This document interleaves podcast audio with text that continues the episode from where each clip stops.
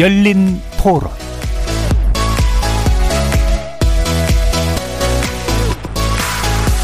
안녕하십니까. KBS 열린 토론 정준희입니다.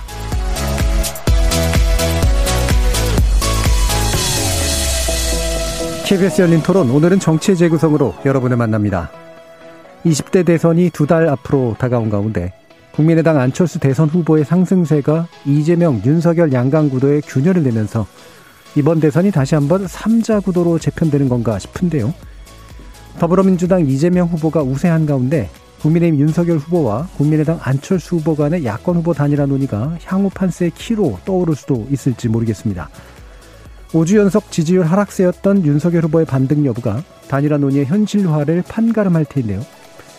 중앙선 대를 해체 개편하는 초강수 뒤로 이준석 대표와의 협력은 되살리는 결정이 과연 어떤 요인으로 작용할지 정체 재구성 패널들의 분석과 전망 들어보겠습니다. 다른 한편 탈모 이슈를 조명하는 등 이재명 후보의 생활 밀착형 틈새 공약이 SNS에 회자되면서 많은 화제를 낳았죠. 그동안 40개 넘게 발표된 이재명 후보의 이른바 소확행 공약.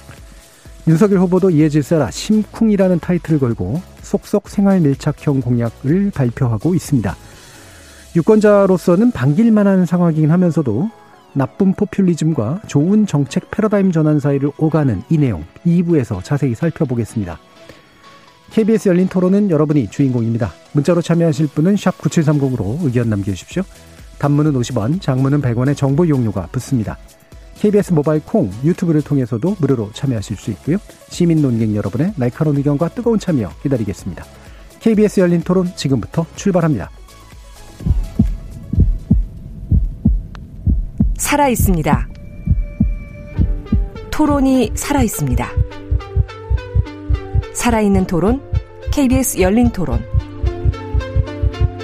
토론은 라디오가 진짜입니다.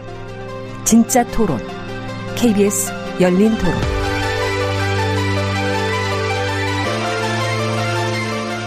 정치를 보는 색다른 시선 정치 재구성 함께해 주시는 네 분의 논객 소개하겠습니다. 더불어민주당 선대위 대변인이시죠. 현근택 변호사 자리셨습니다. 네, 안녕하세요. 현근택입니다.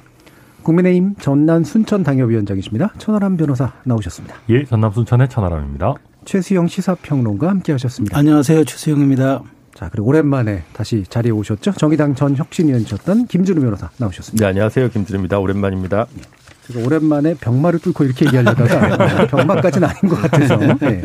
어, 잘 쉬신 것 같지는 않아요. 근데 보니까 네. 코로나 확진이 돼가지고요. 잠시 네. 집에 좀 있다가 잘 낳고 왔습니다. 네. 자, 지난 주에도 이 얘기는 좀 했습니다만, 음, 많은 부분 좀 지켜봐야 된다라고 얘기를 해주시긴 했었습니다. 근데 이게 3강 체제로 정말 바뀐 거냐 아니냐에 대한 진단이 일단 좀 필요한데요. 향구택 대변인님 어떻게 보세요? 3강 아니죠. 1강 음. 2중. 아, 맞잖아요. 지금 예. 지지율이 차이가 30대 후반하고 지금 20대 중반하고 10대 중반인데 예, 둘이 합쳐야 지금 어찌 보면 너무 까말까 하고 있는데 이거를 3강이라 그러면 안 되는 거죠. 예. 저희들은 이제 1강 2중이다. 여론조사에 뭘 인용하실 거냐라고 제가 물어볼래다가. 아니, 대체적으로 보면 예, 예. 이재명 후보 지지율이 어, 두 사람, 그러니까 안철수 후보나 윤석열 후보 지지율을 합한 거를 넘거나 말거나 그 사이에서 예. 왔다 갔다 하거든요. 그러면 이제 똑같이 비교가 안 되잖아요. 예. 그러니까 1강, 2강 1중에서 1강 2중으로 이제 재편됐다라고 음. 보는 게 맞는 것 같고요. 예. 재편됐다면 이게 안정적인 구도라고 보시는 거예요? 아, 그건 아니죠. 흔들릴 수는 있는데 음. 다시 이제 2강이 될지 여부는 이제 윤석열 후보 하기 나름이지만 예. 뭐 최근에 하는 걸 보니까 별로 음. 그럴 여지는 없는 것 같아요. 예. 자꾸 뭐 약간 이제 정치와는 관계 없는 일들을 하고 있어서 그래도 어쨌든 유의미한 거는 안철수 후보가 굉장히 올라왔다는 건 맞는 것 같고 음. 윤석열 후보 지지율이 뭐 조사 결과에 따라 다르지만 네. 대부분 네. 이재명 후보는 거의 이제 30대 후반 유지하고 있고 어 윤석열 후보는 20대 중후반이고 그 빠진 만큼 거의 안철수 후보한테 음. 간거 아니냐 이제 그거는 대부분의 여론조사는 비슷한 것 같습니다 추세가. 예, 예. 자 그럼 천하람 변호사님은. 아, 네. 뭐 1강 2중이라고 하시니까 아, 굉장히 씁쓸하네요. 네. 아, 근데 이제 그 안철수 후보 지지율은 앞으로 한 1, 2주를 좀 더 봐야 될 것 같은데 예. 결국은 그 기간 내에 윤석열 후보가 지금까지 이제 윤석열 후보에 실망한 많은 분들의 마음을 잡느냐. 아, 라는 부분들이 있습니다. 우선 지금 이준석 대표와 다시 손을 잡고, 어, 그 홍보팀, 뭐 이렇게 미디어팀 이런 쪽이 굉장히 2030 위주로 재편되면서 예. 윤석열 후보 쪽에 굉장히 새로운 뭐 에너지가 넘치는 거는 맞습니다. 뭐 공약들도 뭐 엄청나게 많이 쏟아지고 있고 뭐 AI 윤석열이나 뭐 59초 뭐 짤 이런 것들도 뭐 굉장히 많이 생산이 되고 있는데 이런 것들이 과연 어느 정도 정말로 이 지지율 회복으로 이어지겠느냐. 그리고 어, 앞으로 1, 2주 내외 AI 윤석열 말고 윤석열 본체가 어느 정도의 설득력 있는 모습을 보여주느냐에 따라서 사실은 네. 안철수 후보에게 갔던 지지율이 다시 돌아가는 달아, 돌아오느냐 아니면 그게 안철수 후보 지지로 고착화되느냐가 될 것 같고요. 음. 어, 다만 안철수 후보에게 간 지지율이 뭐 안철수 후보 자체의 매력 으로 지금 갔다라고 보기는 어려운 상황이기 때문에 이게 뭐 어떻게 보면 삼강 체제로 안착됐다라는 평가를 하기에는 좀 너무 이른 시점이다 이렇게 음, 저는 알겠습니다. 자 김준우 변호사님은 이 변화 과정을 좀 쭉 지켜보셨을 것 같은데. 네. 음. 그 죄송합니다. 2강 1중이라고 저는 보고 있고요. 예. 어 윤석열 후보의 지지율이 빠진 부분이 한쪽은 이대남 표가 있을 것이고 하나는 흔히 이제 뭐 3프로 TV로 대비되는 어, 윤석열 후보 본인의 어떤 경제적 식견이나 여기에 대한 물음표 때문에 빠진 표가 있는 것 같습니다. 음. 이준석 대표와의 재결합을 통해서 뭔가 좀 젊은 남성분들에게 소구하는 정책 공약이 지금 쏟아지고 있는데 그 표가 회복된다 하더라도 중도적 성향, 정권 네. 교체의 마음가짐은 이때 완전히 보수라고 대답하지 않는 분들이 빠진 표들에 대해서 회복은 지금 안 된 상황이라고 볼 수 있고요. 음. 그래서 지금 이미 이준석 대표와의 재결합 이후에 나타난 여론조사 각종 지표에서도 아직 안철수 후보가 굉장히 하락하거나 이런 건 아니지 않습니까? 그러다 보면 결국 그 되도 그러니까 윤석열 후보로부터 퇴각한 중도층을 다시 인입해 낼 수 있느냐 없느냐 앞으로 2주 동안 여기가 가장 결정적인 어, 음. 분기점이 되지 않을까 싶습니다. 예.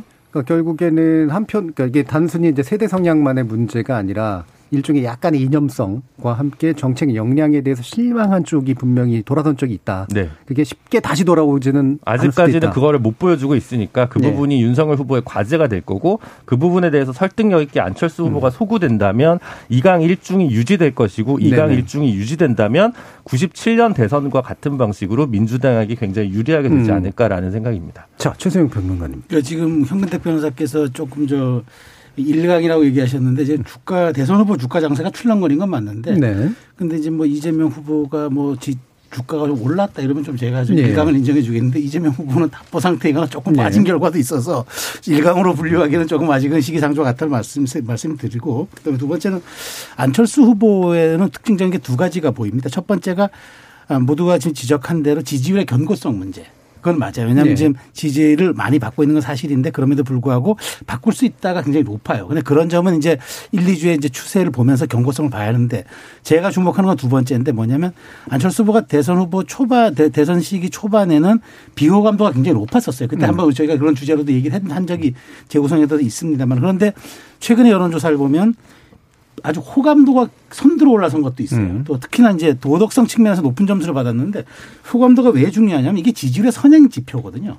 그러니까 지지율의 선행 지표니까 그럼 중도와 정천력층 여기에 지금 반영했다는 반응을 했다는 건데 그렇다면 여기에서 이 추세가 유지되는 데다가 경고성마저 있어 준다면은 이 이거는 이제 그 허수가 아닌 거죠. 그렇다면은 저는 그때는 명실상부한 천하삼분지계로 갈 수도 있기 때문에 저희가 이제 저 보는 거는 이제 한 최소한 열흘간의 여론조사 여기서 이제 경고성 유지 여부와 호감도가 지속된다면 그때는 이제 태풍의 눈으로 등장할 수밖에 없는 그런 형국이 되겠죠. 그 점은 이제 대선 가도에서 가장 지금 뭐 남은 60일에서 가장 중요한 그런 포인트가 될 것 같습니다. 예. 어, 결국에 이제 안철수 후보의 상승세 밀도 내지 안정성을 어떻게 볼 것인가의 문제가 뭐 지난주부터 해서 아마 앞으로도 한 1, 2주간은 더더욱이나 어, 관심의 대상이 될 수밖에 없을 것 같은데 이게 뭐 이건 이제 일종의 내피셜이긴 합니다만 안철수 후보를 지지하는 마음이 갑자기 확 늘어난 데는 한편으로는 약간은 그 윤석열 후보에 대한 실망감을 표현하는 방법. 그러니까 삐졌다라고 하는 걸 보여주는 한 가지 방법으로서 이거는 금방 빠질 수도 있는 이제 건데 아까 이제 그 김준우 변호사께서 지적하신 그런 이념 성향이라든가 정책을 좀 보는 약간 실용성이 좀 높은 이런 쪽이 윤 후보가 이걸 할 만한 사람이 아니다라고 보고 그나마 안 후보에게서 뭔가 기대를 찾을 수도 있는 고표의 어떤 퍼센티지가 꽤 있을 것 같거든요. 이게 어느 정도 안정성을 가질 수 있을까? 어느 정도까지 늘어날 수 있을까? 좀 더 한번 말씀 주시죠. 김준우 변호사님. 아, 네. 그 지금 최근에 뭐 3프로 TV 얘기를 많이 나왔었는데 지식 백 과라는 그 게임과 관련된 유튜브에서도 이제 안철수 후보가 어느 정도 강점을 보인 부분도 분명히 또 네, 있었거든요. 그렇죠. 그러니까 어 이 안철수 후보가 가진 약점과 정치적 미스가 되게 많았습니다만 그래도 지난 대선에서 20%의 득표율을 가진 그러니까 역대로 치면 3등 후보 중에 87전 대선 제외하면 아마 가장 많은 득표력을 자랑했던 후보입니다. 음. 그렇기 때문에 그렇게 좌시하거나 무시하기는 쉽지가 않고요. 워낙 어, 강력한 대선 후보 자리를 점했던 분이 워낙 하락세를 탔기 때문에 그 상대평가나 체감도가 효용이 낮아져서 생긴 문제지 실제로 어쨌든 이분을 찍었던 분들이 가지고 있는 어떤 관성이나 그 흐름, 그 중도라고 하는 때로는 허상이 되기도 하고 가끔은 실체가 나타나는 분들에게 소구했던 그 매력이 어느 정도 있기 때문에 지금 15%에 오른 게 어, 5%대에서 15% 정도까지 안철수 후보가 상승한 부분에서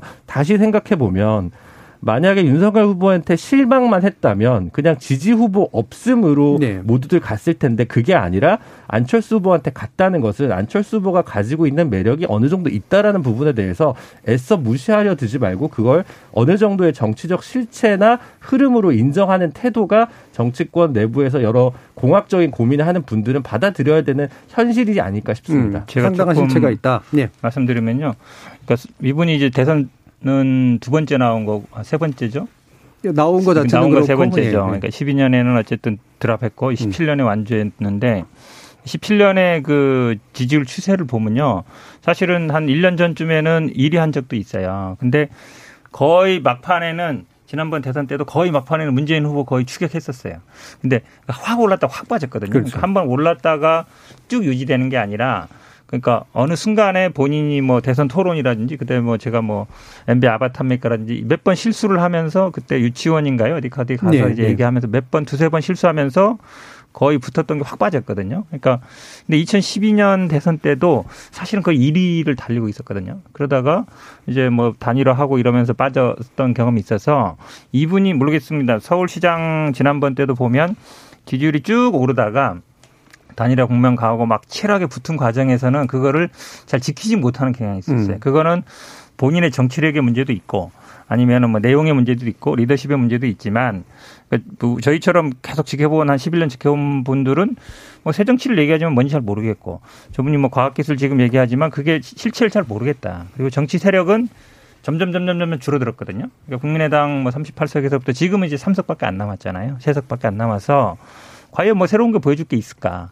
그동안 또 지지율 추세도 이렇게 지지율이 오르다가 그거를 유지 못하고 추락하는 경우가 많이 있어서 그럼 지난 10년간의 패턴과 다를 수 있겠느냐. 뭔가 달라진 모습을 보일 만한 뭐 뭔가 컨텐츠라든지 아니면 정치 세력이라든지 어떤 기반이 있느냐. 네, 네. 지역 기반이라든지 아니면 당이라든지 있느냐. 오히려 그때보다 더 못한 거 아닌가. 저는 음. 이렇게 보고 근데 있습니다. 사실 안철수 후보가 이 15%만 유지해도 이재명 후보는 당선으로 향해 달려가는 건데 음. 굳이 현근택 변호사님이 안철수 후보를 이렇게 낮게 평가하실 필요가 있을까요? 아니, 그건 네. 정치 공학적인 문제가 아니라 네. 현실적으로 네. 얘기하는 민주당 분들이 네. 진짜 별로 안 좋아하시더라고요. 네. 제가 뭐 그럼 여기서 저는 이제 다른 반, 음. 반론을 좀 예, 예. 제기하면은 음. 저는 여기서 그게 지난 10년간의 패턴을 조금은 조금 다를 수 있다라는 그 제가 분석을 하는 이유는 뭐냐면 첫 번째 지난 10년으로 해석할 수 없는 지금의 그 선거 상황입니다. 네. 그러니까 지금 음. 여론조사 그러니까 그, 그 여론조사를 해보면서 가장 그러면 이번 대선에서 필요한 것들이 뭐냐 이런 토론 주제라든가를 꼽을 때 대부분 많은 분들이 부동산 경제 뭐 코로나 대응 그다음에 과학기술 이런 거 꼽거든요. 그렇다면 지금의 정치 어젠다가 지금 지배하는 게 아니라 그렇게 이제 말하자면 국민들의 삶에 직접 녹아드는 그런 것들이라면 저는 안철수 후보가 상당 부분 여기에 대해서 장점을 네. 수 있다. 그러니까 지금 김준호 변호사 말씀하신 대로 안철수 후보의 지지율에 놓고 보면 그런 점들이 조금 반영되는 게 음. 있어요. 그러니까 허수로 뭐 볼 수 없는 음. 것들이 있어서 하나가 있고 또 하나는 뭐냐면 현근대 변호사님 지적 중에 제가 재밌는 거 하나가 이제 그동안 10년 하면서 많은 새 정치도 실패해 왔는데 여기서 부채의식이 쌓인 게 좀 있어요. 그러니까 어. 일종의 저는 정치인에게 자산에게 있어서 음. 부채의식이 대단히 중요한데 그게 어떤 거냐 하면은 박근혜 대통령 당선될 때는 이른바 박정희 아버지 박정희에 네. 대한 어떤 약간 보수 진영의 부채 의식이 있었고 문재인 대통령이 당선될 때는 바로 노무현 대통령에 대한 어떤 그런 부채 의식이 있었어 진보 진영 네. 그런 것들이 아주 그 강한 지지세로 이어졌는데 안철수 후보가 어쨌든 지난 4월 7일 재보궐선거에서 깨끗하게 승복하고 도와줌으로써 어쨌든 정권 교체에 신호탄을 쏘아 올렸다는 점에서 음. 보수 진영에 약간 부채의식이 있거든요. 게다가 지난 10년간 새 정치 해 왔다는데 뭐한건 맞아요. 뭐 보여준 건 없고 그럼에도 불구하고 뭔가 꾸준히 10년 동안 한국 정치사에서 사람은 사람이 중도 정치인에서 없었다는 측면에서 중도 세력이 보는 약간의 그 어떤 부채감이 있을 것 같아요. 이런 점들이 약간 증폭이 된다 그러면은 지난 10년의 패턴으로는 해석할 수 없는 현상들이 남은 60일간 이어질 수 있기 때문에 이 부분에 대해서는 과거 패턴으로만 해석하려는 그 접근성은 저는 조금 탈피할 필요가 있다. 그래서 네. 지금부터는 어쨌든 안철수 현상을 저희가 싫든 좋든 뭐 당장 지금 여기에서도 분석을 하기 때문에 어 저는 이제 이런 두 가지 변수적 측면들을 놓고 고려해 본다면 조금 해석의 다양성이 있지 않을까 생각합니다. 네. 그럼 안철수 현상을 마지막 불씨로 볼 거냐 아니면 경쟁 요소 다시 말하면 뺏어가는 요소로 볼 거냐에 따라서 또 국민의 입장이 꽤 다를 수가 있을 것 같아서요. 천하람 네. 변호사님. 어 저는 이제 개인적으로 사실 안철수 후보의 행보를 썩 좋게 보지 않습니다. 그러니까 음. 정치 고관여층 중에 그런 분들이 꽤 많을 거라고 생각합니다. 그러니까 굉장히 많은 기회가 있었고 어, 소위 말하는 별의 순간이 아주 많이 있었던 정치인이죠. 근데 그걸 많이 놓쳤고, 어, 그 과정에서 제가 이제 안철수 후보를 개인적으로 별로 안 좋아하는 이유 중에 하나가, 어, 우리나라의 제3지대 가능성을 많이 감소시킨 정치인이라고 봐요. 그러니까 네. 사실, 아까 형국태 변호사님 말씀하셨지만 38석을 얻는다는 게 그게 아무리 이제 개인의 인기나 뭐 어떤 아이콘으로서의 영향력이 작용했다 하더라도 간단한 문제가 아닌데 쉬운 일이 아닌데 그 이후에 어떤 제3당의 역할을 제대로 했느냐 하면 저는 솔직히 좋은 점수를 주기 어려운 게 있어서 제가 안철수 후보에 대해서 개인적으로 이렇게 썩 높게 평가하지는 않습니다만은 그러지만 두 분의 말씀을 듣고 보면 어, 뭐 안철수 후보도 당연히 이 정도로 사랑을 받는 정치인이라면 어느 정도 내공이 있으신 거고 네. 10년 동안 뭐 당연히 어느 정도 컨텐츠도 쌓였고 의사시고 과학기술인이라는 게 지금의 시대 상황과 잘 맞는 부분들도 분명히 있습니다. 그런데 어, 그럼에도 불구하고 우리가 사실 근한 3, 4주 이전까지만 해도 안철수 후보의 지지율이 5%를 잘 넘지 못했었어요. 안철수 후보가 3, 4주 내에 갑자기 없던 매력이 확 생긴 거는 사실 그렇다고 해서 뭐 그건 아닐 거거든요. 결국은 여기서 가장 큰 변수는 정권 교체를 바라는 분들의 마음속에 제일 나은 대안이 누구냐. 라는 거죠. 이제 그러다 보니까 이제 야권 단일 후보로 누구를 내세울 거냐 하는 여론조사들도 많이 나오는데 이게 뭐 전체 국민을 대상으로 하냐, 뭐 정권 교체를 바라는 분을 대상으로 하냐에 따라 좀 다르지만 저희가 뒤지는 결과도 실제 나오고 있습니다. 네. 저희가 뭐 3석 대 100석의 격차가 있음에도 불구하고 조직력의 격차가 엄청나게 큼에도 불구하고 이런 결과가 나온다는 거는 윤석열 후보뿐만 아니라 국민의힘에 몸담은 사람들이 매우 엄중하게 받아들여야 되는 상황인 것은 맞고요. 예. 어, 뭐, 이준석 대표가 방금 페북에 이틀 이틀이면 걸렸다. 충분했다 뭐 이렇게 음. 올렸는데 이게 뭔지는 모르겠습니다만은 저희가 여론조사 반등한 걸 수도 있을 것이고 그렇게 해서 예를 들면 다음 주 정도에 안철수 후보 지지율이 빠지고 윤, 윤 후보가 오르는 결과들이 나온다라고 하면 음. 저희가 조금은 안심할 수 있겠으나 2, 3주 더 이런 흐름이 간다라고 하면 저희에게는 단일화 승리도 완전히 장담할 수 없는 아주 음. 폭풍 같은 흐름으로 갈 수 있다. 저희 뭐 그런 네. 걱정을 내부에서 하고 있습니다. 이준석 대표는 낚시를 참 잘하는 것 같아요. 예, 그 이틀 걸렸다가 여러 가지로 해석, 되잖아요 그렇죠. 이대남이 돌아오는데 이틀 걸렸다도 될 수 있고, 맞아요. 지지율 네. 회복도 될 수 있고, 또는 어 말실수가 이틀 걸렸다, 뭐 이런 식의 생각도 충분히 할 수 있기 때문에 자, 유치일 이륙님께서 윤 후보의 하락과 안 후보의 상승이 야권 단일화를 부추기지만 잘 안 될 것으로 생각되고, 특히 안 후보는 그간 단일화 전문이라는 불명예를 떨쳐내야 할 기회입니다. 뒷심약한 안 후보는 완주를 통해 비록 패하더라도 완주하는 모습을 보여줘야 할 기회입니다. 달라진 안철수로 완주하는 모습을 보여줄 것 같습니다. 자, 이게 이제 안철수님의 지지자인지 아닌지는 잘 모르겠습니다만. 자, 이런 꽤 그 뭐 호감이 있는 그런 식의 표현을 써주셨는데, 결국 중요한 건 이제 단일화가 갑자기 이제 좀 떠오를 수밖에 없는 그런 상태인데, 이게 어, 물론 이제 좀 결함이 있는 여론조사 같은 것들도 꽤 있었고요. 어, 근데 이게 안철수 후보로의 단일화를 바라는 게 굉장히 큰 것 같은 그 수치가 몇 개 좀 보이는 것들이 좀 있잖아요.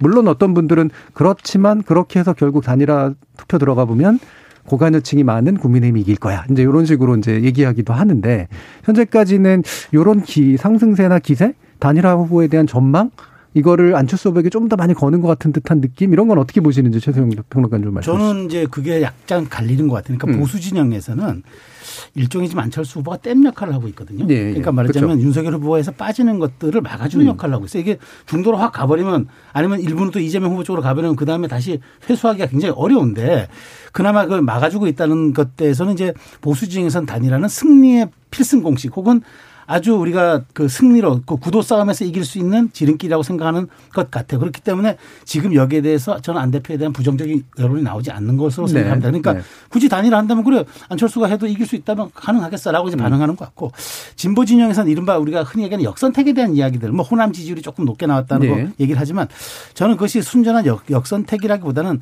어, 정말 이번이 비호감의 대선이라서 그래 너 한번 해보면 할 수 있지 않겠어라고 일시적으로 주는 마음일지라도 음. 저는 그것은 우리가 너무 그 낮게 보거나 그것을 너무 의미 없게 치부하는 것은 아니라고 저는 생각이 되기 때문에 어쨌든 안철수 후보가 이것을 뚫고 나가는 저는 동력은 그겁니다. 이제 조만간 TV 토론이 있을 거 아니겠습니까? 네.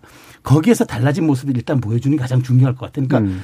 지금 뭐 이른바 유튜브라든가 다른 개인적인 채널을 통해서 보여줬던 토론 능력은 그건 본인이 이제 일대일로 하는 거기 때문에 이제 말하자면 자기의 능력을 10분 발휘할 수 있지만 다자간 토론의 경우에는 사실은 비교 우열이 될 수밖에 없고 음. 특히나 이제 이재명과 윤석열의 양자에서 끼어 있는지 안, 안 후보 입장에서는 나만의 경쟁력을 어떻게 드러낼 것인가 굉장히 중요하기 때문에 그 부분이 하나 있을 것 같고 또 하나 이제 마지막 문제는 안철수 후보가 캠페인 과정에서 이제 그건 전략적으로 얘기를 하겠지만 삼석의 당대표, 삼석밖에 못 갖은 당대표가 과연 그러면 대선 승리를 후보가 된다 담보할 수 있냐. 물론 국힘이 붙어는 준다 하더라도 그런 점들을 명쾌하게 내가 된다면은 새로운 대한민국이라는 것을 어떻게 명시적으로 보여줄 것인가 그 음. 가능성을 입증하는 것. 뭐 입증이라는 게 사실은 뭐 결과로서 나타내는 건데 입증할 수 있는 가능성을 보여주는 네. 것. 뭐 그런 네. 것들이 저는 이제 남은 과제라고 생각합니다. 네. 입증할 수 있는 가능성을 보여주는 것. 뭐 요즘 시샘말로 느낌적 느낌. 저는 이게 사실은 어렵긴 한데 민주당 입장에서는 네. 단일화 된다는 걸 전제로 할 수밖에 없어요. 예. 그다음에 모델은 지난번 서울시장 모델 정도 될 것 같다. 예. 왜냐면 그때도 아시겠지만 뭐 역선택 들어가니 안 들어가니 했지만 결국은 네 군데 해서 두 군데 두 군데 이렇게 했었잖아요. 샘플 찾고 그러면 그 당시에도 아마 입당을 하지 않겠냐. 음. 입당 직전까지 갔었거든요. 합당 네. 직전까지. 근데 이번에도 저는 뭐 그렇게 갈 수 있겠다. 안철수 후보 입장에서는 결국은 어, 룰을 룰이야 당연히 뭐 여론조사하고 그다음에 뭐 지지자를 하는 것으로 아마 해서 결합하겠죠. 음. 그다음에 경쟁력과 뭐 그다음에 지지 강도 같은 것도 아마 섞으면 되는 거기 때문에 그래서 저 입장에서는 단일화는 당연히 된다는 걸 전제로 갈 수밖에 없고 최악의 상황을 가정해야 되니까요. 근데 이제 안철수 후보와의 결국은 지리안이 단일화 룰 싸움을 해야 될 거란 말이에요. 지금도 보면 일반 여론조사는 안철수가 많이 나오고 국민의힘 지지자나 아니면은 정권 교체 바라는 사람, 그러니까 국민의힘 지지층에서는 윤석열 후보가 나오기 때문에 이건 둘이 다 두 분이 다 알고 있는 거잖아요, 양측에서. 그러면 결국은 이거를 5대 5로 섞을지 아니면 뭐 어떻게 할지 이게 굉장히 중요해지는데 뭐 아시겠지만 이 안철수 후보는 지난 10년간 거의 다섯 번 나와서 매번 이제 단일화 가지고 계속 얘기를 했잖아요. 음. 그래서 저는 뭐 단일화 얘기에 피로감도 분명히 있을 것이다라고 봐요. 지금은 네. 좀 신선하지만 이게 아마 한 달 정도 계속 얘기하면 아유 이제 지겹다 이 얘기도 할 거거든요 분명히. 네네. 네. 그래서 저는 또 쉽게 결론이 안 납니다. 음. 지금처럼 일반 여론조사에서 안철수가 앞선다면은 그래서 아마 저희들 입장에서는 단일화 된다는 걸 전제로 하지만 이 단일화가 또 어떤 그 승리의 방식 공정 방식 이게 단일화가 그러니까, 반드시 음. 승리하느냐 음. 이렇게 담보는 못한다 이렇게 보고 있습니다. 예, 예. 예. 굉장히 흥미로운 사실은 국민의힘 경선 과정에서 국민의 선택은 윤석열이 아니라 홍준표였다는 예. 사실이고요. 그렇다면 지금도 보수에서는 정권 교체가 돼도 누구라도 좋지만 그게 꼭 윤석열이어야 되는가 그러니까 범국민적 지지를 받은 후보라고 얘기하기 좀 어렵다는 측면이 있습니다. 더구나 이거는 당원 여론조사가 들어갈 단일화 여론조사도 아닐 거니까. 그러니까 사실은 이 지경까지 이 사태까지 혹은 이 시나리오까지 예상되고 있다는 것 자체는 사실은 윤석열 후보가 가진 어떤 경쟁력의 부족 의 이제 발현이라는 생각, 반증이라는 생각이 좀 많이 들고 그 부분을 어떻게 메꿔 나갈 것인가가 단일화 협상이 되고 안 되고를 떠나서 그러니까 중도층 혹은 어 보수층에서 좀 모든 표를 다 가져오지 못하고 있는 정권 교체 여론이 50%가 나오는데 후보 지지율은 뭐 30% 초반 정도를 찍고 있는 윤석열 후보의 과제가 뭔지를 보여준다라는 게 사실은 가장 어, 아픈 지적이 아닐까 싶습니다. 네, 저희 입장에서도 그래서 지금 같은 흐름으로 가면 단일화가 굉장히 어렵겠다라고 음. 봐요. 왜냐하면은 양쪽 다 이게 서울시장이랑 대선은 완전히 급이 다른 거거든요. 그러니까 예를 들면 저희 국민의힘 입장에서도 만약에 단일화를 해서 안철수 후보한테 진다. 이거는 거의 당 자체를 안철수 그렇죠. 후보에게 네. 갖다 바치는 것과 같은 이게 형태가 되는 거고 그러면 국민의힘 입장에서도 저희가 이긴다는 확신이 들어야만 단일화 그렇죠. 협상을 할 수밖에 없습니다. 근데 반대로 얘기하면 안철수 후보 입장에서도 단일화를 너무나 지금까지 많이 해왔기 때문에 내가 거의 완전히 이기, 뭐 어느 정도 이긴다라는 생각이 들어야 해볼 만하다는 생각이 들어야 또 단일화 협상에 응할 텐데 그게 굉장히 복잡할 거예요. 네. 그래서 지금 이준석 대표가 얘기하는 것도 단일화 얘기를 꺼낼 때가 아니고 우리 지지율을 회복하고 호감도를 올려야 된다. 음. 저는 그 얘기에 굉장히 공감하는 이유는 단일화가 될 수 있는 저는 유일한 시나리오는 안철수 후보 지지율이 7% 아래로 떨어지는 경우라고 봐요. 음. 그래서 어쩔 수 없이 차라리 그러면 어 뭔가 대가를 받고 내가 참여하겠다라는 정도의 포지션이 되지 않고 양쪽이 비등비등하게 가는 상황이면 저는 양쪽을 만족시킬 수 있는 룰이라는 게 과연 세상에 있을까. 해서 어, 국민에 의한 단일화를 국민의힘에서 좀 뻔한 얘기지만 계속해서 얘기하는 것이 음. 내부에서도 그게 거의 유일한 방법 아닌가라는 음. 생각을 하는 사람들이 많아서 그런 측면이 있습니다. 근데 그 방법은 홍준표 안철수 단일화 실패 때 이미 실패한 모델이기 때문에 사실 둘의 그 지지율이 엇비슷하게 해서 안철수 후보가 예를 들어 한 18% 정도까지만 치고 올라간다고 했을 때 그러면 윤석열 후보 입장에서는 필패거든요. 그러니까 네. 단일화 시도를 안 할 수가 없을 것 같은데요. 음, 그러니까 저도 이제 생각이 이건 제 생각을 밝히는 기회는 아닙니다만 안철수 후보가 꽤 많이 나와야 음. 네. 지지율상으로도 그렇고 둘이 붙였을 때 가상 대결했을 때도 이기는 게 확실해라고 하고 국민의힘 거의 지는 게 명확할 때 그때 마지막 수를 걸어볼 수 있는 정도가 맞습니다. 남는 게 아닌가. 그런 네. 아니면 완전히 확 빠지거나 그렇죠? 뭔가 이게 네. 극단적인 상황이 돼야지만 음. 이게 급물살을 탈것 같습니다. 짧게 삼국지 하나 예. 인용하면은 왜 삼국지 초반에 이런 말이 나오지 않습니까? 학구 필분이고 분구 필합이다. 음. 그러니까 아. 나눠지게 되면 합하게 되고 그렇죠. 합하, 합하, 합해지면 또 시다 나눈다는데 음. 저는 대한민국 정치사에서 이렇게 표현하고 싶어요. 대선 필합, 총선 필분이다. 음. 대선에는 합치는 게 대세고 음. 대선 이후에 총선에서 다시 갈라지는 게 네. 한국 정치 숙명 같은 점이라 음. 대선은 이게 물저천 변호사 얘기처럼 양당의 운명이 달려 있어서 음. 쉽지 않아 보이지만 오히려 그것 때문에 운명을 가르는 승부이기 때문에 남에게 줄 거면 우리에게 우리가 해보자는 음. 그 유권자들 특히 보수 진영의 지지자들의 강렬한 압박이 있을 겁니다. 네. 그리고 현실적인 셈, 셈도 그렇고요.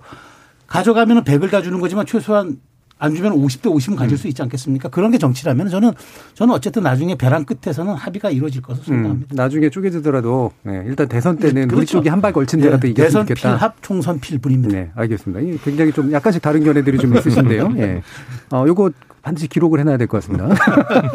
자, 그러면 이제 윤석열 후보가 정말 회복할 수 있을 것인가라는 건데 요거 한번 판단해 주시죠. 제가 두 개의 질문을 하나로 합쳐놨는데 국민의힘의 내용은 이제 끝났다에 대한 판단과 그리고 이제는 윤 후보는 그래도 반등의 여지가 충분하다에 대한 판단을 한번 섞어서 한번 해주시면 어떨까 싶은데요. 최평관님부터 한번 예. 말씀 주실까요? 저는 뭐 내용은 끝나지 않았다고 봅니다. 음. 그러니까 잠복기에 들어갔을 뿐인데 다만 이, 이전처럼 극렬하게 가지는 않을 것이다. 네. 극렬하게 가는 순간 그거는 공멸의 길이기 때문에 있더라도 잼 날리는 수준에서 음. 일단은 음. 갈 것이다가 될 것 같고요. 그다음에 두 번째 질문인 윤석열 후보 회복할 것인가. 저는 이제 그 사실 가능성을 저는 어, 조금 있게 보지만, 그러니까 윤석열 후보가 지금은 절박하고 네, 캠페인 네. 자체를 지금 어, 이준석 대표 세대 포위로 이른바 2030과 6070에서 4050을 우리가 음. 포위하면 우리가 이길 수 있다. 그걸 좀 받아들인 것 같아요. 그래서 뭐 추 말씀하겠지만 이제 뭐 여가부 폐지라든가 여러 가지 네. 공약들을 낸 것 같은데 자 좋아요. 그러니까 그런 캠페인에 대해서는 저는 가능성을 매우 높게 보는데 지금 윤석열 후보가 단기 필마형 사실은 선대를 다시 꾸렸잖아요. 근데 이 단기 필마형 선대위는 일종의 후보 브랜드가 강한 사람들. 음. 그다음에 자기의 정, 치적 아이덴티티가 센 사람들이 이걸 이끌어가는 방식. 그렇죠. 이를테면 노무현 방식인 거예요. 예. 그런데 이제 윤석열 후보가처럼 거대 정당 그리고 자기는 어, 말하자면 기성 정치인의 경험이 없고 정치 현장에 있어 본 사람이 아닌데 이 사람이 중심으로 단기 필마형 리더십으로 간다? 이건 좀 위험한 거예요. 그러니까 네. 본인을 얹혀가는 게 가장 안전한 방법인데 음. 극약 처방을 쓴 거예요. 그렇기 때문에 저는 어, 그 윤석열 후보가 카리스마가 있는 측면에서는 조금 이끌어갈 수 있는 가능성이 있다고 보지만 효율적 측면에서 음. 저는 이제 이준석 대표의 이야기 그다음에 등등 자기 또 측근들의 또 이야기들 보아서 어정쩡 봉합으로 간다면 이 단기 필마형 리더십 오히려 좀 선대가 위험할 수 있기 때문에 저는 지금 가능성은 윤석열 후보가 한 1, 2주 내에 이 점에 대해서 이제 세대포 이론이라든가 2030을 활용하려는 그런 소구하는 그런 선거 전략은 저는 굉장히 좀 높게 삽니다만은 그러나 이게 지금 본인의 단기 필만 네. 선대한 조금 좀 배치되는 측면이 있어가지고 음. 저는 그 점이 조금 우려스, 우려스러워요. 예, 그러니까 지지는 지나갔는데 네. 여지는 남아 있고. 그렇죠. 예. 그 대신 어, 후보가 나름의 카리스마로 정리는 했는데 네. 그 힘만으로 이제 선거를 치를 수는 없을 거다. 예, 그렇죠. 네. 저는 사실은 뭐 거의 동의하는데 뒷부분은 음. 약간 동의 못 하겠는데 저도 어느 정도 갈등은 봉합됐다고 봅니다. 네. 내용이라는 게 결국은 뭐 당대표와의 관계잖아요. 당대표와는 어쨌든 지금 이준석 대표가 낸 열심히 연설 문제 열심히 풀고 있거든요. 그러니까 여가부 문제라든지 뭐 따르고 있잖아요. 그러니까 음. 이준석 대표 입장에서는 본인이 원하던 선거 운동을 할 수 있게 된 거예요. 뭐 그렇기 때문에 당연히 갈등이 생길 이유가 없죠. 본인이 원래 하고 싶었던 게 이거였으니까. 홍준표 후보나 뭐 유승민 후보는 사실은 어쨌든 본질적인 문제는 아닌 것 같아요. 이미 약간 떠난 느낌, 음. 예, 떠난 느낌이어서 갈등은 뭐 더 예를 들어 그렇다고 해서 뭐 다시 뭐 어, 김정인 비대위원장이 오거나 이럴 것 같지는 않으니까요. 큰 갈등은 없을 것 같은데 이 지지율 회복은 저희들은 뭘 보냐면 항상 나오면 얘기하는 거지만 이제 정권 교체 여론, 음. 정권 교체 여론이 조사에 따라 뭐 붙기도 하지만 또 보면은 많은 조사에서는 반이 넘어요. 네. 그 윤석열 후보의 가장 큰 경쟁력은 다른 게 없어요. 본인은 뭐, 뭐 본인이 뭐 국정도 해보고 많이 해본 거 있지만 저희들 보기에는 정치는 정말 모르는데 음. 이 정권 교체 여론을 타고 있다라는 거 네. 그거거든요. 네. 결국은 안철수 후보한테 가는 것도 마찬가지거든요. 정권 교체 원하는 사람들이 합쳐보면 거의 나온단 말이죠. 근데 이게 결국 떨어지지 않는다 그러면 결국은 약간 회복할 수는 있다라고 봐요. 물론 음. 그 수치는 어느 정도 모르겠지만. 음, 물론 거기에 당연히 뭐 본인의 리, 리더십이라든지 아니면 뭐 토론이라든지 이게 나오겠지만 지금 이제 AI로 열심히 하고 있잖아요. 본인이 실수하는 걸 줄이기 위해서인지 모르겠지만 그러니까 그거는 어느 정도 커버가 가능하다고 봐요. 음. 그리고 사람들이 사실은 이 일곱 글자 이런 거에 열광하는 것도요. 뭐 긴 거 설명하는 거 좋아하는 것 같지만 또 간단한 거 좋아하는 거거든요. 1분짜리 안 봅니다. 59초짜리로 거의 보잖아요. 그러니까 사람들이 길게 얘기하는 것보다 짧은 것도 좋아하거든요. 그래서 네. 정권 교체 여론이 유지되는 한은 어느 정도 지지율은 회복 가능하다 이렇게 음. 저희들은 보고 있습니다. 네, 그러니까 그 윤석열 후보의 어쨌든 자산이라고 볼 수 있는 정권 교체 여론이 크게 흔들리지 않는 한 회복 가능성 꽤 있다. 예, 네, 이렇게 보셨는데 어, 나중에 들어볼게요. 전남 변호사님은. 자, 김준호 변호사님. 저는 초장 했던 얘기랑 약간 비슷한 얘기인데, 음. 이대남을 소구하기 위한 캠페인은 시작이 됐습니다. 근데 중도층을 위한 것이 있느냐라는 음. 물음표가 하나 있고, 과제가 있을 거고요. 윤석열 캠프에. 다른 하나로는 이대남에게 소구하는 캠페인이 중도층에게 위화감이나 불쾌감을 줄 수 있다. 네. 예를 들면, 어, 멸콩 논란이라든가 음. 이런 게 뭐 사실 상식적으로 좀 이해는 안 가거든요. 음. 저는 대선 후보가 이마트에 간다. 대선 후보는 원래 전통시장에 가죠. 이마트에 왜 갑니까? 일단 거기서부터 약간 저는 뭔가 좀 느낌이 쎄한 부분이 있고, 그러니까 심지어 원희룡 정책본부장조차 이거는 몰랐다고 이제 아침에 라디오에서 얘기하지 않았습니까? 그러면 음. 슬림해진 선대위에 너무 조율이 벌써 안 되고 있는 거 아니야? 물론 이게 에피소드로 끝날 수도 있습니다만 어, 감독 김종인 은퇴시켰는데 김종인 감독이랑 안 어울렸다고 얘기를 해서 그냥 뭐 은퇴시킬 수 있는데 그러면 이준석 감독만으로 되냐? 저는 거기서는 좀 부족할 거라고 하고요. 대선 후보에게 필요한 중량감과 시대 정신 이거를 가져오는 뭔가 시그네처 공약이든 정책이든 그리고 이제 그 발언이든 이런 것들이 같이 어우러져야 되는데 이 캠페인만으로는 어, 잃어버린 뭐 3에서 5%를 회복할 수 있을지 몰라도 잃어버린 10%를 회복할 음. 수 있는 건 아니어서 그 부분에 여지는 분명 있죠. 정권 교체 여론이라는 밑바탕이 있으니까. 하지만 그걸 가져오는 힘이나 그런 거는 그 전부터도 사실 못 보여줬다. 윤 네. 후보가. 그런 부분에서 음뭐 가능성은 있지만 좀 낮은 편 아닌가라는 생각이 좀 많이 듭니다. 음, 네, 그 일단 내용이 종식됐다고 봐주셔서 뭐 감사하고요. 음. 어, 실제 제가 봐도 더 싸울 수 있는 힘과 명분 모두 거의 없습니다. 이게 음. 어, 지금 그런 상황이고 실제로 그리고 이준석 대표가 하자는 대로 잘 따라주고 계신 것도 맞습니다 후보가 그렇기 때문에 싸울 필요도 별로 없어 보이는 거는 뭐 저도 동의하고 두 번째는 지지율이 회복될 것인가 방금 김준호 변호사님 말씀하신 한 3, 4% 정도는 몰라도 10%대 회복은 쉽지 않을 거다라는 말씀인데 음. 저는 근데 3, 4% 회복이 굉장히 귀중하다라고 보거든요. 야, 그거라도. 예, 그게 사실은 결국 지지율이 소폭이라도 반등돼서 최소한 정권 교체를 바라는 분들에게 아 윤석열 후보 지지율이 다시 올라온다라는 네. 시그널을 주는 거는 저는 굉장히 소중하다라고 음. 보고 어차피 지금 이제 대선이 59일인가요? 남은 상황에서 이게 장기전이 아니기 때문에 더 이상 그런 건 있고 어, 그리고 이제 저도 멸콩은 이게 뭐 그냥 한 번 정도 해프닝으로 지나가는 정도라고 하면 뭐, 뭐 괜찮을 것 같긴 한데, 어, 그 여성가족부 폐지와 관련해서 꽤 많은 분들이 이게 그냥 이대남에 한정돼서 소구하는 건 아니냐라고 하시는데 최근 여론조사들 보면 꼭 그렇지는 않습니다. 그러니까 음. 여성가족부 폐지가 생각보다 꽤 많은 세대, 꽤 많은, 그러니까 남녀 구분 없이 꽤 많은 지지를 받고 있는 거여서 이거를 단순히 이대남에 한정되는 행보다라고 얘기할 것은 아니고 또 한 가지는 이제 이대남이 왜 그러면 요즘 좀 핫하냐, 정치권에서. 그, 저도 30대고 이제 아재 느낌입니다만은 이 20대 이 친구들이 확실히 그 인터넷 여론을 주도하는 게 있어요. 그러니까 뭔가 지지하는 후보에 대해서는 그 뭔가 이렇게 재미있고 우호적인 밈이라고 네. 하죠. 짤을 만들고 반대로 또 등을 돌린 후보에 대해서는 아유 굉장히 또 무섭게 예. 예, 하는 그런 게 있다 보니까 이 친구들을 붙잡고 가는 게 단순히 한 표의 효과가 아니라 그 인터넷 음. 여론을 환기시키는 그런 부분들이 있기 때문에 어 제가 앞으로 1, 2주 정도라고 얘기한 것이 어, 20대 남성이라고 해서 다 똑같은 20대 남성이 아닙니다. 굉장히 정치 고관여층의 남성들이 있는 반면에 어, 윤석열 후보가 여가부 폐지 공약을 냈다는 것도 아직 모르고 있는 분들이 태반일 거거든요. 네. 그러니까 이제 그런 것들이 어, 아, 향후 1, 2주 내에 실제 저희가 사칠 재보궐에서 받았던 20대 지지율이 한 72% 정도 되는데 거기에 절반 정도만이라도 회복할 수 있다면은 뭐 꽤 그거는 게임 체인저가 될 거다 이렇게 보고 음. 있습니다. 사실 이 부분이 이제 지금 여가부 관련된 문제, 멸콩 관련된 문제 이게 이제 다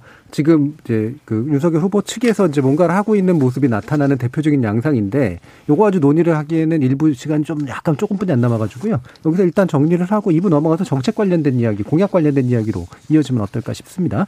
여러분은 KBS 열린 토론과 함께하고 계십니다.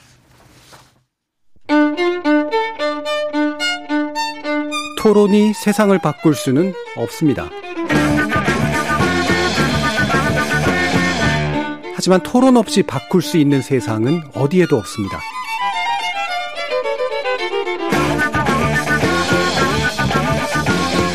세상의 선한 변화를 갈망하는 당신. 정답이 아니라 질문의 힘을 믿는 당신. 우리 KBS 열린 토론에서 만납시다.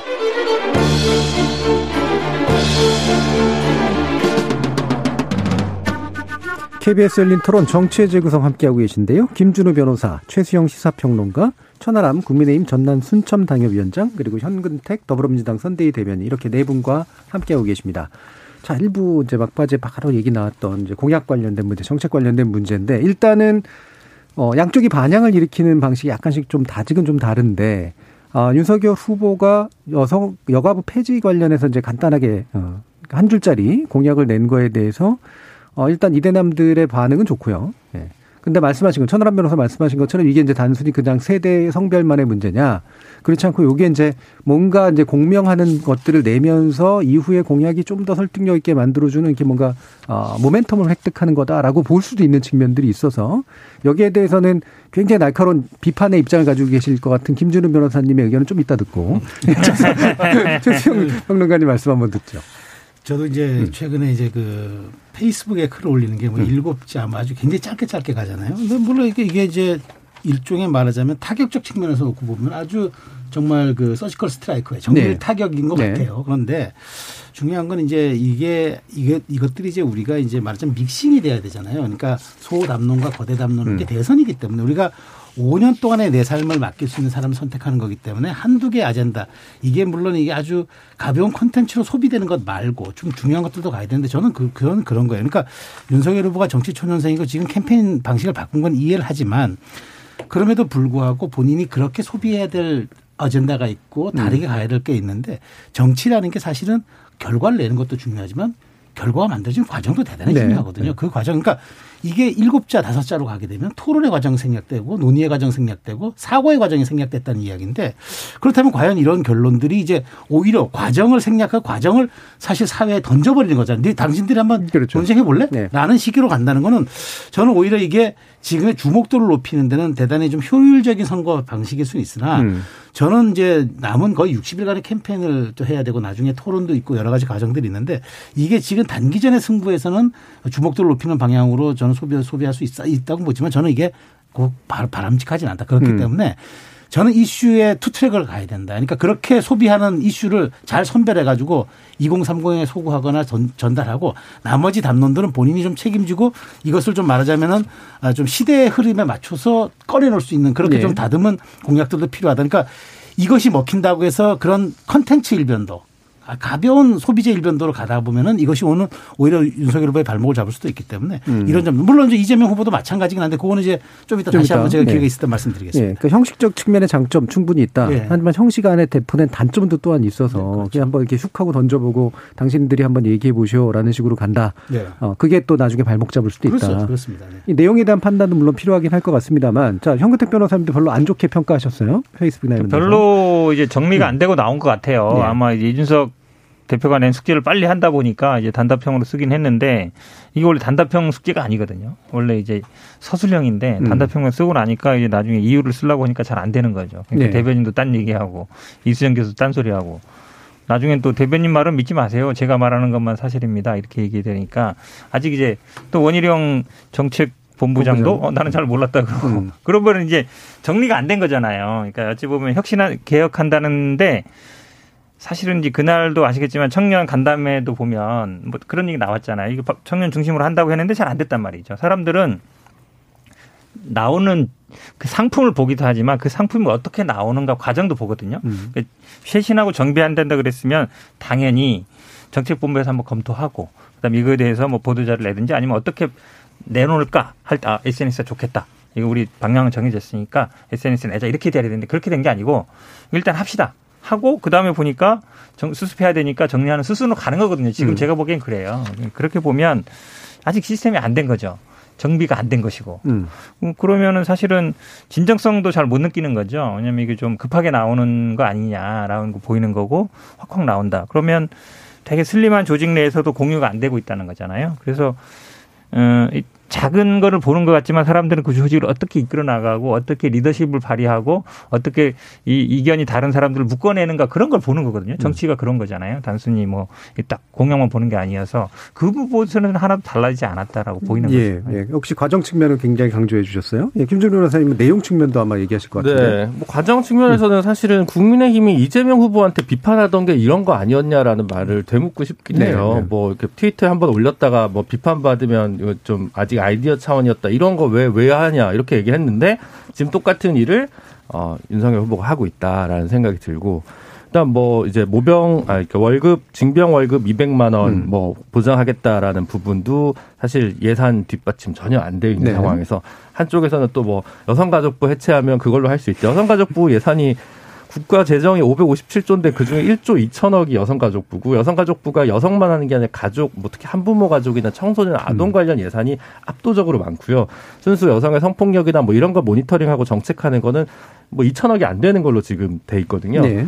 그런 걸 가지고 이제 정치적 효능감을 위해서 쾌감을 위해서 뭐 가족부 없앤다. 가족부 없 여성가족부 없애도 여성가족부가 갑자기 김대중 정부 때 딱 하고 생겨난 게 아니라 사실은 여러 부처에서 하던 일을 부서들을 갖고 와서 만든 부처거든요. 네. 그 부처가 지금 하고 있는 기능을 실제로는 계속 할 거란 말이죠. 그러니까 해경을 해체한 박근혜 대통령과 똑같은 일인 건데 그럼 해경 업무를 안 합니까? 그러니까 사실 되게 나쁜 정치라는 생각이 저는 굉장히 많이 들고 뭐 음. 뭐 어쨌든 뭐 본인들이 이 길을 택한다는 것이 어 지지율의 3% 4% 상승에 도움이 되는 어 전략적 판단을 한 거겠죠. 근데 이게 어떤 선거에서 다자구도라면 저는 충분히 이게 이런 것도 30 몇 퍼센트를 먹으면 되니까 음. 뭐 그런 판단을 공학적으로 할 수도 있다고 봅니다. 바람직하고 안 바람직하고를 떠나서 하지만 결론적으로 이번 대선 역시 양자 구도로 압축될 가능성이 물론 이제 안철수 후보라는 변수가 음. 크게 있습니다만 이 상황에서 이게 과연 중도층의 마음을 가져올 수 있는 공약이 저는 굉장히 그 부분에 있어서도 물음표가 있기 때문에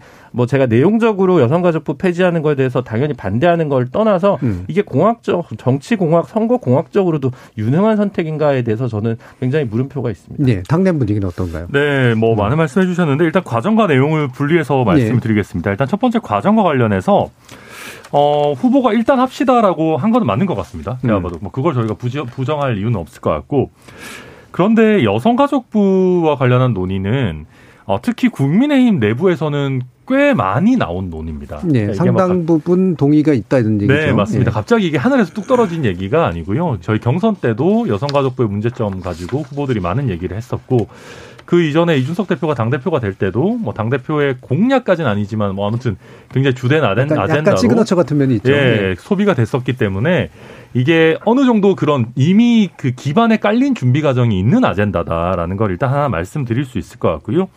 그 다음에 이거를 이, 저희가 이재명 후보를 비판했던 것과 달리 사실 강한 비판이 많이 나왔습니다. 각계각층에서. 그렇지만 윤석열 후보는 뭐 걷어들이지 않겠다.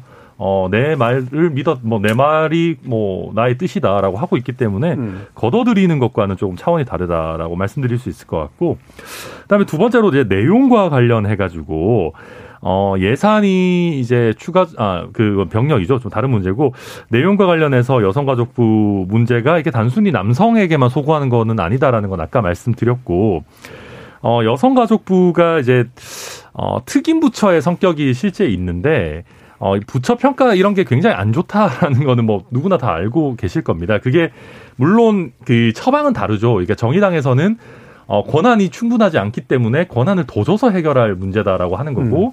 저희는 권한 더 줘봤자 안 된다. 이거는 애초부터 어, 애초부터 이 시스템으로는 지속할 수가 없다. 지금 10년 이상 시간을 줬는데 무슨 권한 타령이냐라는 게 저희의 논리인데 뭐가 더 맞는 말인지는 뭐 국민들마다 또 판단하실 부분이 네. 있을 겁니다. 근데 저희가 얘기하는 부분은 어, 여성가족부가 사실은 일반 여성과 괴리된 약간 직업적 페미니스트들의 어, 그 뭔가 생각을 대변하는 부처가 된 것이 아니냐. 그러다 보니까 여성들로부터도 그렇게까지 폭넓은 지지를 못 받는 것 아니냐 하는 얘기가 있고 또 한 가지는 기존에 비해서 관행이나 어떤 관습, 사회 제도에 대한 어 불평등은 사실 많이 해소가 해소가 됐습니다. 근데 여전히 어떤 뭐 경제적인 측면, 특히 뭐 직업에서 동일 노동, 동일 임금이라든지 어, 애를 낳은 이후에 보육의 측면, 경단녀의 측면 이런 부분들 많이 쟁점이 남아 있는데 이거를 해소하는 것이 과연 여가부라는 부처를 두는 게 과연 나으, 냐 오히려 네. 차라리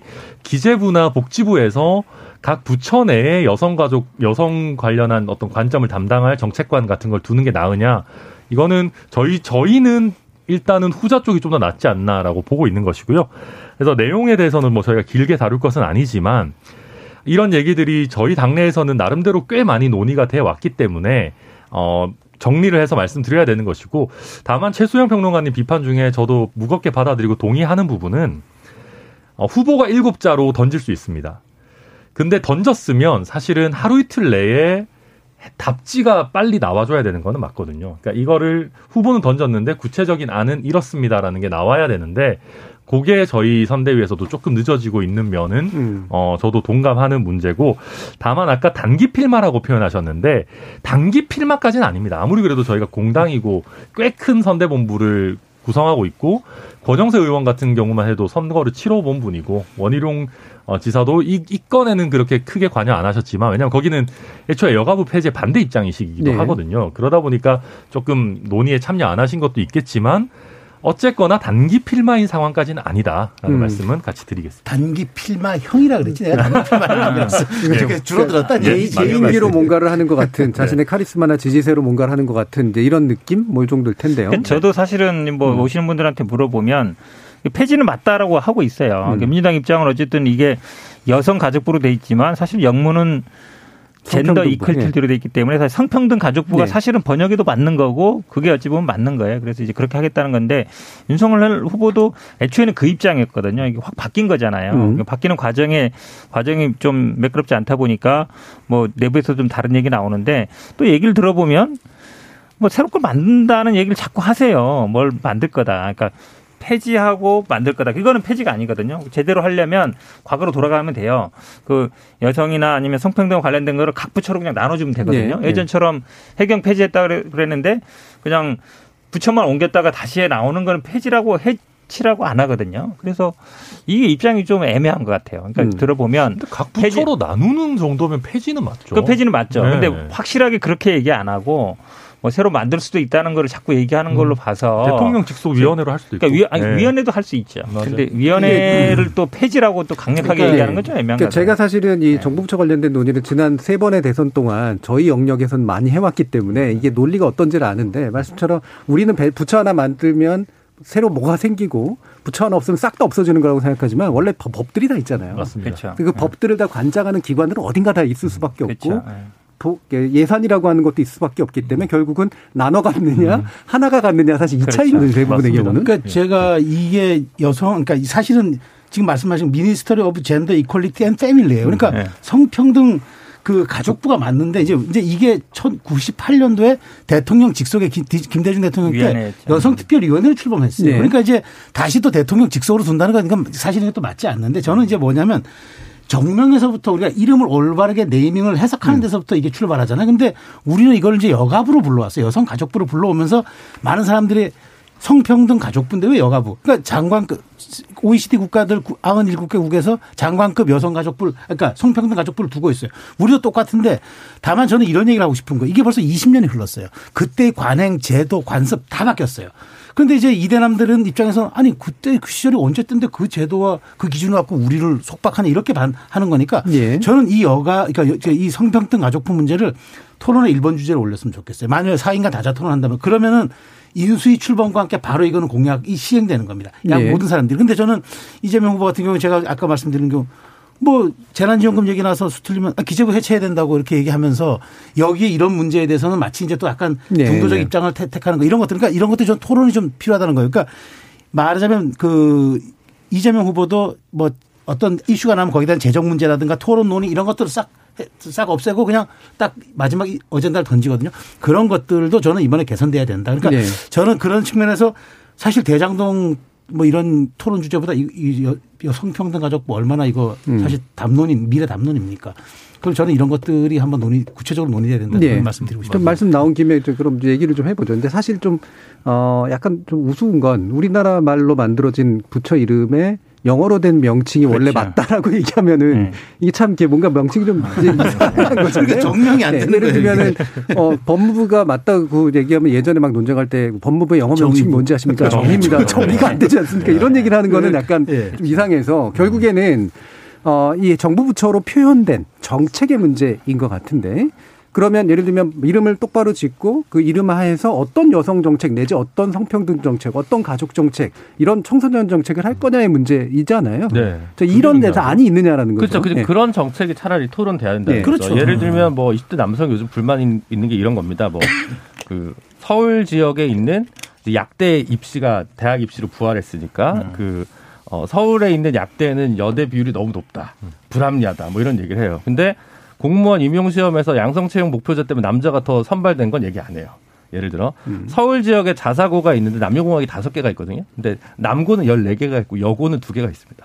이거 이제 학, 여, 여성 학부모를 학부모 여, 여자 아이 학생을 갖고 있는 학부모들이 이거 되게 불만을 갖고 있어요. 네네. 이런 얘기 안 해요. 그러니까 사실은 그냥 되게 선택적이다. 편향, 네, 선택적으로 편향적으로 이렇게 얘기를 하고 있는 부분이 있기 때문에 사실은 뭐 정의당도 그렇고 아마 이재명 후보도 그렇고 성평등부로 이걸 바꾸자라고 이제 공약을 다 나왔던 것 같고 구체적으로 문제가 되는 정책이 있거나 불만이 있으면 거기에 대해서 얘기를 하면 되는데 그냥 구체적인 정책까지 얘기하면 오히려 표가 더 되지 않거나 뭔가 이렇게 뭔가를 훅 잡아떼는 그런 게 후킹이 안 되니까 그냥 네. 이런 식으로 하는 게 별로 안 좋은 것 같다는 생각이 들고요. 다른 음. 한편으로는 뭐 여성 단체가 많이 있습니다만 표로 결집되는 당사자 단체가 그렇게 많지는 않습니다. 네네네. 그러니까 오히려 예를 들면 이북 오도청 없애자는 얘기를 하는 사람 제가 본 적이 없어요.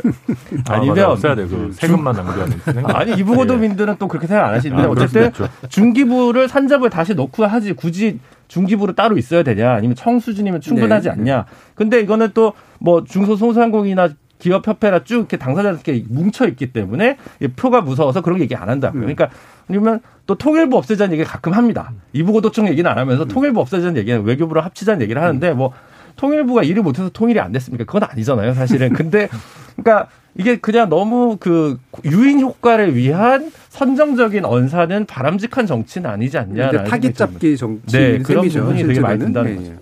근데 저는 이 음. 여성 가족부 여가부 보면서 이런 저도 이제 잘 모르다 보니까 20대 30대 이제 여성 남성들한테 이제 전화도 해보고 당내 뭐 당직자들한테 많이 물어봤는데 우리가 알고 있는 우리가 알고 있는 이제 여성 운동을 했던 분들이 있잖아요. 과거 여성 운동 쭉 해왔던 분들이 어찌 보면 이것도 만든 거거든요. 근데 그분들을 바라보는 시각이 20대나 30대 여성들이라고 해서 호의적이지 않아요. 썩 좋지만은 네, 왜냐하면 그게 굉장히 의외였어요. 그러니까 네. 20대 남자들이 그분들 바라봤을 때 비호의적인 걸 이해하겠어요. 어쨌든 여가부를 만들고 여성의 어떤 정책을 많이 만들었기 때문에 어 그것 때문에 우리가 피해를 본다는 생각이 있는데 20대 30대 여성들도 별로 자기들하고 관계 없는 걸로처럼 생각하는 음. 게 굉장히 다르구나. 그러니까 지금 저희보다 조금 밑에 80년대생들이 바라보는 586 세대 바라보는 약간 그런 느낌. 그런 게 겹쳐 있죠, 묘하게. 네, 겹쳐 있어요. 그러니까 약간 뭐 여성 586 음. 뭐 이런 느낌이어서 음. 아 이제 여성 운동의 한계가 왔다. 음. 우리가 이제 586 시기의 성, 그 정치의 한계를 얘기한 지는 벌써 10년도 더 됐거든요. 근데 그런 비슷한 시기에 비슷한 방식으로 여성운동 하던 시기는 이제는 제가 보기에 약간 한계인 것 같아요. 그렇기 음. 때문에 여가부 폐지에 대해서는 남성뿐만 아니라 여성들도 어, 지지가 높게 나오는 여론조사 있습니다. 조사 결과에 따라 다르지만 네. 그렇다 그러면 결국은 뭐 특별위원회 만들고 이렇게 만들었던 방식은 이제는 제가 보기에는 어느 정도 손볼 때가 된 건 맞는 것 같고요. 그리고 음. 또 어, 그럼에도 불구하고 또 결혼하고 출산하고 했을 경우에는 회사에서 퇴사하는 게 저희 세대만 해더라도 어느 정도 당연시 됐단 말이죠. 대기업이라든지 공기업 빼고는 공무원 빼고는. 근데 그것이 실제로 또 남아 있거든요. 지금도 보면 네. 없어지진 않았어요. 그렇죠. 여전한 불평등이 있고 그렇죠. 불평이 음. 있기 때문에 그 영역 그러니까 20대들이 느끼는 부분과 실제 사회 나간 30대 이상에서의 현실적으로 다가오는 부분들은 결국 정치의 영역이다. 네. 그러니까 네. 육아 보육 문제 이런 것들은 결국 정책이라든지 예산으로 집중해야 되는 것이고 그 밑에 세대들이 느끼는 불평등은 과거의 방식으로는 안 된다. 그러니까 지금 얘기처럼 김준호 변호 얘기처럼 사실 자기한테 유리한 수치는 되고 있지만 우리는 그걸 당연시 여겼거든요. 여성 음. 할당제, 뭐 지역 할당제 예. 너무나 당연하다 생각하는데 당연하게 생각 안 하는 거예요. 그러니까 그 부분에 대해서는 진지하게 토론을 해봐야 된다고 음. 봅니다. 그러니까 성평등에 관련된 전반적인 좀 구조를 다시 한번 좀 짚어볼 필요가 있다. 네네. 예. 그러니까 이게 말하자면 음. 여권 신장이었잖아요. 네네. 20년 전에는 여권 신장이었는데 사실 이제 여권 신장이라는 단어가 갖는 것도 사실은 거의 이제는 우리 현실 세계에서 사문화되는 것 같은잖아요. 오히려 더 다양하고 또 포괄지가 그러니까 아주 짤람처럼 잘게 음. 잘린 이제 그런 이슈들을 이제 해야 되는데 포괄적으로 그런 게만 하니까 이제 많은 분들의 균열이 생기는 거죠. 네. 20년이 지났으면 많이 사회적 구조와 관습 문화 다 바뀌지 않았겠습니까? 네, 네. 그런 것들을 담아내는 정부 조직 개편이 이루어진다 이렇게 가, 야 되는 게 음. 맞죠. 그러니까 그래서 그래서 사실은 이제 여가부 폐지에 대해서 많은 여성 단체나 여성계에서 많은 반발하시는 게 그 여권 신장 운동의 과거를 부정당하는 느낌이라는 게 네. 분명히 네. 있습니다. 예. 근데 20대 어, 남성들이 여가부에 대해서 굉장히 비판적이지만 예를 들면 여성 참정권 운동, 호주제 폐지 뭐 이런 거에 대해서 반감이 있지 않아요. 그러니까 네. 필요한 것들을 했었으면 된다. 근데 지금 시대가 바뀌었는데 여가부에서 최근에도 내놓는 것들을 보면 뭐 남성은 잠재적 가해자니까 자기한테 죄가 없다는 걸 스스로 증명해야 된다. 뭐 이런 컨텐츠를 막 만들고 그래요. 저도 보다 보면 깜짝 놀라거든요. 뭐, 어, 무슨 뭐 남초 커뮤니티 사이트를 감시할 페미니스트를 모십니다. 뭐, 뭐 이런 식이에요. 그러니까 이제 남성들이 보기에는 여가부가 어, 새로운 그런 거대 담론이나 정말로 여성들에게 필요한 걸 할 능력이 없으니까 오히려 돈과 시간을 축내면서 약간 남성을 가상의 적으로 만들어서 불필요한 일들을 하고 있는 것 아니냐, 오히려 젠더 갈등을 유발하고 있는 것 아니냐라는 비판들이 남성들이 나오거든요. 그래서 요즘도 그 남성들 얘기 들어보면 경단녀 문제나 뭐 말씀하신 그 보육의 문제나 이런 실질적인 문제가 있는 건 당연히 풀어야 된다. 근데 여가부가 그런 걸 할 능력이 있느냐? 오히려 그럴 바에는 고용노동부나 복지부에서 그런 이니셔티브를 제대로 쥐고 가도록 하는 게 낫지 않느냐라는 얘기들을 하거든요. 여가부에서 네, 네. 이상한 걸로 에너지 쓰지 말고. 그래서 음. 저는 여가 그러니까 20대 남성이 어 어떤 증오에만 눈이 먼 비합리적인 집단이다, 뭐 일배화됐다 이런 식으로 표현하기 시작하면 이거는 전혀 어, 풀리지 않는다. 의외로 합리성이 있다는 걸 복 좀 저는 봐줘야 된다라고 생각이 들어요. 근데 그렇게 얘기를 하면 20대 남성이 20대 여성을 전부 워마드화 취급하는 것도 문제가 있는 아, 인식이잖아요. 네, 네. 그러니까 네. 어쨌든 음. 정치가 문제를 해결하는 방식으로 문제를 풀어야 논점을 제기하고 풀어야 되는데 갈등을 증폭시키는 방식으로 문제를 음. 제기한다는 생각이 요즘 특히 국민의힘에서 네. 많이 하는 것 같아서 네. 저는 그 부분이 유감스럽다는 것이고요. 네. 성평등부로 뭐 개편하고 예산도 좀 더 주고 뭐 이렇게 필요하고 아니면 정말 필요하면 어느 정도 시점이 됐을 때는 다시 각각의 부서들이나 과들을 다른 부처들로 재편하는 재구조화를 할 수도 있죠. 근데 예. 이제 음. 그런 건강한 방식의 논쟁을 제기했다는 생각은 전혀 들지 않아서 음. 그뭐 컨텐츠도 중요하지만 그걸 커뮤니케이션하는 방식과 태도도 굉장히 중요한데 그게 과연 보수다운 방식이냐 아니면 예. 지금 보수가 오히려 극으로 가고 있거나 어, 트럼프식 퍼퓰리즘으로 가고 있는 거 아니냐라는 질문을 던질 수밖에 네. 없다는 거죠. 잠깐 끊을게요. 네. K6424님께서 한국 사회에서 약자였던 여성들이 경력 단절, 무보수 가사 노동 등 불평등 속에 힘겹게 자식들 키워놨더니 성인 됐다고 엄마 누이 가족들에게 꼭 필요한 여성 가족부를 헐뜯고 폐지 주장한 아이러니가 뭐냐? 아내와 초딩 아들, 딸과 저녁 식사 중인 오대남입니다라는 의견 주셨고요. 또 그라쿠스님은 누가 이름 가지고 뭐라 하는 게 아니고요. 그 부서가 20대, 30대 남자들이 필수적으로 가져야 될 권리를 박탈하니까 문제 아닙니까? 라고 어, 두 분이 다 남성인데 세대별로 굉장히 다른 어떤 음. 입장을 좀 보여주고 계시죠. 이렇게 이제 젠더 문제 굉장히 좀 중요한 문제고 실제로는 토론해야 되고 어, 그런 문제임에도 불구하고 이준석 대표가 이제 보고 독이라고 하는 표현을 썼습니다. 그래서 이거는 되게 요리를 잘해야 된다라고 하는데 요리를 잘하고 계신 스스로 주체가 맞나라는 생각도 살짝 좀 들기도 하고 이거를 이제 당 대표 간 토론을 통해서 정의당 배제한 채 토론하면 된다. 토론의 필요성은 제가 인정하겠는데 음. 이 방식의 제안들은 옳다고 생각하시는지. 아니 저는 다른 것보다 예. 이준석 후보가 아 이준석 후보라는 말이 자꾸 나올 정도로 예. 본인을 대선 주자급으로 자꾸 이렇게 하는 게 안 좋은 것 같아요. 네. 저는 지금은 이준석 후보가 그만하면 됐으니 좀 보이지 않는 곳에서 뒤에서 뭔가 일을 하고 일을 하는 게 오히려 윤석열 후보를 도와주는 거고 국민의힘 선거 전략에 맞지 않나. 오히려 자꾸 상대화되는 방식 혹은 투톱 체제로 본인을 끌고 가려는 정치적 야심 때문에 자꾸 이런 이야기를 하는 게 아닌가 싶고 오히려 네. 그런 얘기를 윤석열 후보가 토론을 통해서 해야지 왜 이준석 대표가 나가지고 자신이 후보인 것처럼 토론하고 문제 제기하는 방식도 저는 뭐 이거는 그 약간 본인 중심의 어떤 사고 아닌가라는 생각이 많이 듭니다. 예. 그러니까 뭐 자기가 많이 해봤으니까 네 제가 많이 잘 아는 분야니까 이제 그런 얘기 하는 것 같고 어, 보고 요리라는 표현. 그러니까 이준석 대표한테만 뭐 젠더 갈등을 다룰 자격증이 있는 건 결코 아니죠. 네. 그렇게 생각해서도 안 되고요. 근데 어, 이게 아까 말씀하셨지만 굉장히 다층적인 면이 있습니다. 세대 갈등의 면도 있고요. 아까 그렇죠. 말씀하셨듯이 네. 특히 이, 이2030 남성들은 아니 꿀은 왜 다 우리 선배 세대들이 빨아놓고 왜 우리한테 그러느냐 이런 것들도 굉장히 많이 다층적으로 섞여 있다 보니까 아, 이걸 아까 살라미 전략 말씀하셨는데 얇게 아주 잘 썰어야 된다. 조심스럽게. 이거를 이준석 대표의 표현에 의하면 믹서기에 놓고 그냥 대충 돌려버리면 안 된다라는 어, 얘기에는 저는 뭐 어느 정도는 공감할 수 있는, 있는데, 네. 정의당 빼고 토론하자 이런 건 너무 좀 약간 가벼운 언행인 거는 저도 동감하고요. 음. 어, 뭐 정의당은 정답이 이미 이제 명확하니까, 어, 거기서 이준석 대표가 노렸던 거는 비판하고자 했던 지점은 최근에 이재명 후보가 좀 왔다 갔다 하셨어요. 사실은 이거에 대해서 제가 대선 후보한테 이런 표현을 써도 적절한지 모르겠습니다만은 약간 간을 보셨어요. 네. 그래서 민주당 내에서도 조금 안티 페미니즘 정도로 해서 2030 남성표를 확 이제 잡아야 된다라는 얘기들이 꽤 많이 있었습니다. 왜냐하면은 사실 2030 여성표는 이, 그 여러 이유에서 이재명 후보한테 가기가 쉽지 않기 때문에 결국 그러면 2030 남성을 targeting해야 된다라는 조언이 많았고 그래서 씨리얼이라는 그 네네. 채널에는 안 나갔었죠 실제로 그랬는데 이제 당내에서 아무래도 이제 민주당에는 그 여권 운동을 하셨던 그 뿌리가 있고 그분들이 실제 다선 의원으로 계시다 보니까 그쪽의 영향 때문에 이번에는 이제 뭐 닷페이스는 나가고 페미니스트 선언을 하시고 그렇게 했는데 그렇게 왔다 갔다 한 행보를 비판하면서 도대체 민주당의 그런 방침이라는 거는 뭐냐라는 네. 거를 나랑 한번 붙어보자 송영길 대표가 네. 네, 그런 면에서 한 발언이다. 저는 그렇게 이해가 됩니다. 예, 꼼꼼하게 예. 이석 대표가 만약에 그런 뜻이라면 예. 이제 어, 윤석열 후보랑 이재명 후보랑 일대일로 토론하자 이거 가지고 이렇게 음. 나와야죠.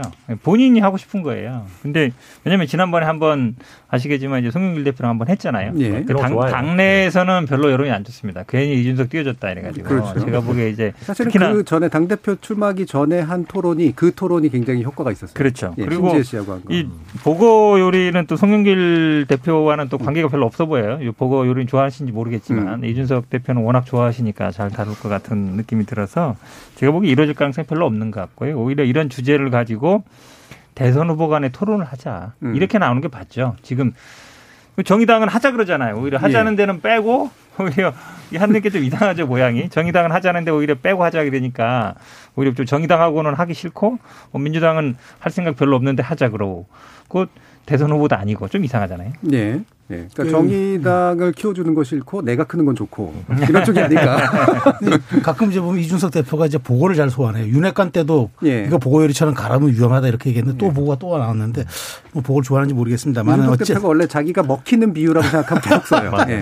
저희 때 정치제 재 구성 때도 그랬어요. 그렇습니까? 근데 저는 이제 그게 사실 이제 젠더 갈등이라는 게 우리 사회 통합 지수를 낮추는 매우 위험한 그렇죠. 사실은 예. 이슈예요. 그래서 예.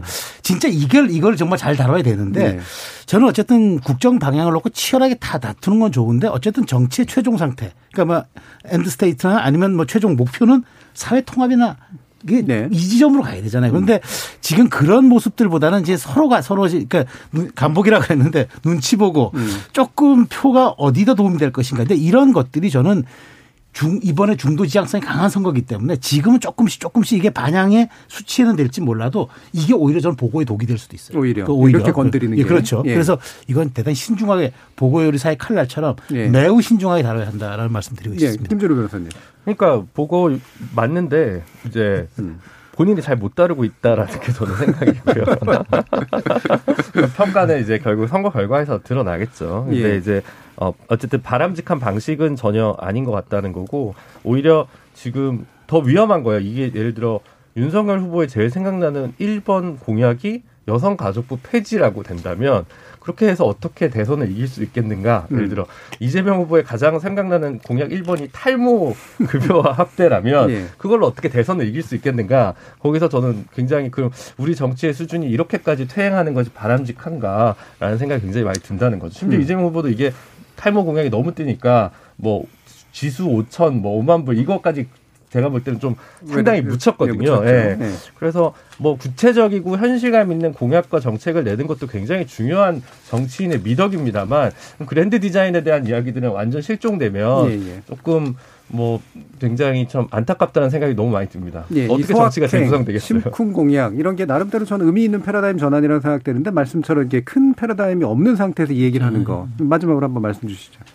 어, 뭐, 아니, 지금 소확행 공약 얘기하는 건 아니죠. 뭐, 뭐 하셔도 됩니다. 네, 근데 소확행은 저희들이 벌써 40개 이상 냈어요. 네, 그렇죠. 굉장히 뭐 그 중간중간에 어찌 보면 탈모 공약은 소확 공약에 아직 들어가지도 않았습니다. 음. 검토 중인 거였는데 네, 네. 좀 억울하죠. 음. 40개나 내는데 지금 제대로 지금 소화가 안 돼 있었는데 굉장히 구의미한 게 많습니다. 음. 그러니까 저도 현실에서 많이 느끼는데요. 그러니까 한정승이나 상속부 했을 때 3개월 지나버리면 못해요. 못하는 경우 있거든요. 어린애들이 그렇죠. 있고 할아버지가 네. 있는 경우 이런 경우에는. 근데 요번에 넣은 거는 민법 개정해서 본인이 성인 된 다음에도 한 번 할 수 있는 기회를 주자. 어, 이런 거 제가 보기에도 굉장히 필요성 변호사로서 느끼는 거고 음. 또 실제로 이제 전세 사기도 굉장히 많이 당하거든요. 대부분 20대, 30대 이런 분들이 어떻게 많이 당하냐면 전세 계약 쓸 때는 등기부가 깨끗해요.